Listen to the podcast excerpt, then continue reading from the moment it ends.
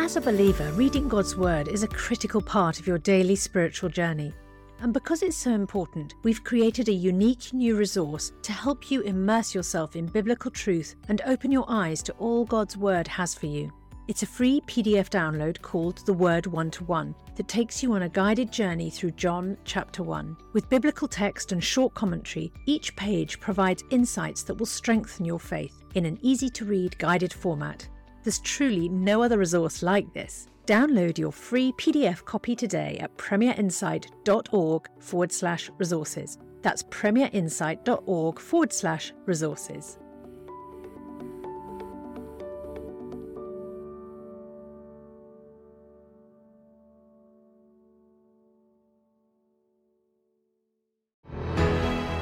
Hello, friends. I'm Rick Warren, and welcome to Spurgeon Sermons. This is the official podcast brought to you by Premier and Spurgeon's College. You know, the teachings of Charles Spurgeon have had a personal impact on my life in a profound way, and I'm confident they'll do the same for you. So get ready to be challenged, equipped, and guided by Charles Spurgeon, who is universally regarded as the greatest English preacher in the history of the church. Christ our Passover. A sermon by Charles Spurgeon, Part 5. For even Christ our Passover is sacrificed for us. 1 Corinthians chapter 5 verse 7. If, my hearer, your unwashed spirit shall stand unshriven before its Maker, if your guilty soul shall appear with all its black spots upon it, unsprinkled with the purple tide, how will you speak when you see the flash from the scabbard? The angel's sword swift for death, and winged for destruction, and when it shall cleave you asunder. I think I see you standing now. The angel is sweeping away a thousand there. There is one of your companions. There is one with whom you used to sin. There is another who, attending the same chapel like you, became a despiser of religion. Now death comes nearer to you just as when the reaper sweeps the field, and the next ear trembles because its turn shall come next. I see a brother and a sister swept into the pit. Have I no blood upon me? Then, O rocks, it were kind of you to hide me. You have no benevolence in your arms. Mountains, let me find in your caverns some little shelter. But it is all in vain, for vengeance shall cleave the mountains and split the rocks open to find me out. Have I no blood? Have I no hope? Ah, no, he smites me. Eternal damnation is my horrible portion. The depth of the darkness of Egypt for thee, and the horrible torments of the pit from which none can escape.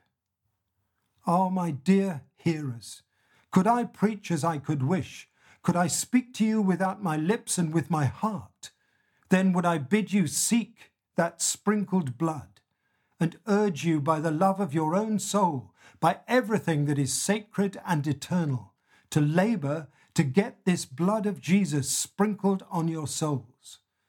It is the blood sprinkled that saves a sinner. But when the Christian gets the blood sprinkled, that is not all he or she wants. He wants something to feed upon. And oh, sweet thought! Jesus Christ is not only a Saviour for sinners, but He is food for them after they are saved. The paschal lamb, by faith we eat. We live on it. You may tell my hearers whether you have the sprinkled blood on the door by this do you eat the lamb? Suppose for a moment that one of the old Jews had said in his heart, I do not see the use of this feasting. It is quite right to sprinkle the blood on the lintel, or else the door will not be known. But what good is all this inside? We will have the lamb prepared, and we will not break his bones, but we will not eat of it. And suppose he went and stored the lamb away what would have been the consequence? Why, the angel of death would have smitten him as well as the rest, even if the blood had been upon him. And if, moreover, that old Jew had said, There, we will have a little piece of it, but we will have something else to eat. We will have some unleavened bread. We will not turn the leaven out of our houses, but we will have some leavened bread. If they had not consumed the lamb, but had reserved some of it, then the sword of the angel would have found the heart out, as well as that of any other man. Oh, dear hearer, you may think you have the blood sprinkled. You may think you are just. But if you do not live on Christ, as well as by Christ, you will never be saved by the paschal lamb. Ah, some say, we know nothing of this. Of course you don't. When Jesus Christ said, Except ye eat my flesh and drink my blood, ye have no life in you. There were some that said, This is a hard saying. Who can bear it? And many from that time went back and walked no more with him. They could not understand him. But, Christian, dost thou not understand it? Is not Jesus Christ thy daily food? And even with the bitter herbs, is he not sweet food? Some of you, my friends, who are true Christians, live too much on your changing frames and feelings, on your experiences and evidences. Now, that is all wrong. When a man lives on his frames and feelings, that is as much as if the child of God should live on some tokens that he received in the sanctuary that never were meant for food, but only to comfort him a little. What the Christian lives on is not Christ's righteousness, but Christ. He does not live on Christ's pardon, but on Christ. And on Christ he lives daily, on nearness to Christ. Oh, I do love Christ preaching. It is not the doctrine of justification that does my heart good, it is Christ the justifier. It is not pardon that so much makes the Christian's heart rejoice, it is Christ the pardoner. It is not election that I love, half so much as my being chosen in Christ ere worlds began. Aye, it is not final perseverance that I love so much as the thought that in Christ my life is hid, and that, since he gives unto his sheep eternal life, they shall never perish, neither shall any man pluck them out of his hand. Take care, Christian, to eat the paschal lamb and nothing else. I tell you, if you eat that alone, it will be like bread to you your soul's best food. If I live on something else but the Saviour, you are like one who seeks to live on some weed that grows in the desert, instead of eating the manna that comes down from heaven. Jesus is the manna. In Jesus, as well as by Jesus, we live. Now, dear friends, in coming to this table, we will keep the Paschal Supper. Once more, by faith, we will eat the Lamb. By holy trust, we will come to a crucified Saviour and feed on his blood and righteousness and atonement. And now, in concluding, let me ask you are you hoping to be saved, my friends? One says, Well, I don't hardly know. I hope to be saved, but I do not know how. Do you know, you imagine I tell you a fiction when I tell you that people are hoping to be saved by works, but it is not so. It is a reality. In travelling through the country, I meet with all sorts of characters, but most frequently with self righteous persons.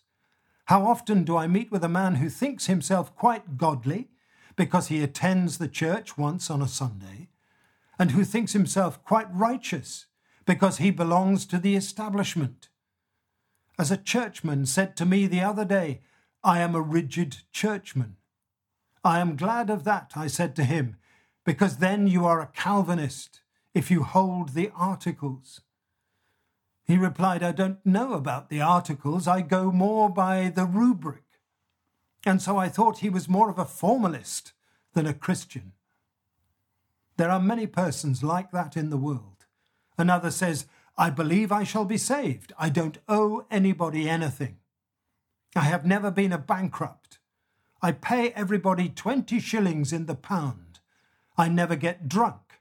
And if I wrong anybody at any time, I try to make up for it by giving a pound a year to such and such a society. I am as religious as most people, and I believe I shall be saved. That will not do. It is as if some old Israelite had said, We don't want the blood on the lintel. We've got a mahogany lintel. We don't want the blood on the doorpost. We have a mahogany doorpost. Whatever it was, the angel would have smitten it if it had not the blood upon it. You may be as righteous as you like. If you have not the blood sprinkled, all the goodness of your doorposts and lintels will be of no avail whatever.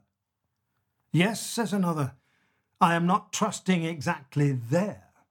I believe it is my duty to be as good as I can, but then I think Jesus Christ's mercy will make up the rest. I try to be as righteous as circumstances will allow, and I believe that whatever deficiencies there may be, Christ will make them up. That is as if an Israelite had said, Child, bring me the blood. And then, when that was brought, he had said, Bring me a ewer of water and then he had taken it and mixed it together and sprinkled the doorpost with it. Why, the angel would have smitten him as well as anybody else, for it is blood, blood that saves. It is not blood mixed with the water of our poor works. It is blood, blood, blood, blood, and nothing else. And the only way of salvation is by blood. For without shedding of blood there is no remission of sin. Have precious blood sprinkled upon you, my hearers. Trust in precious blood.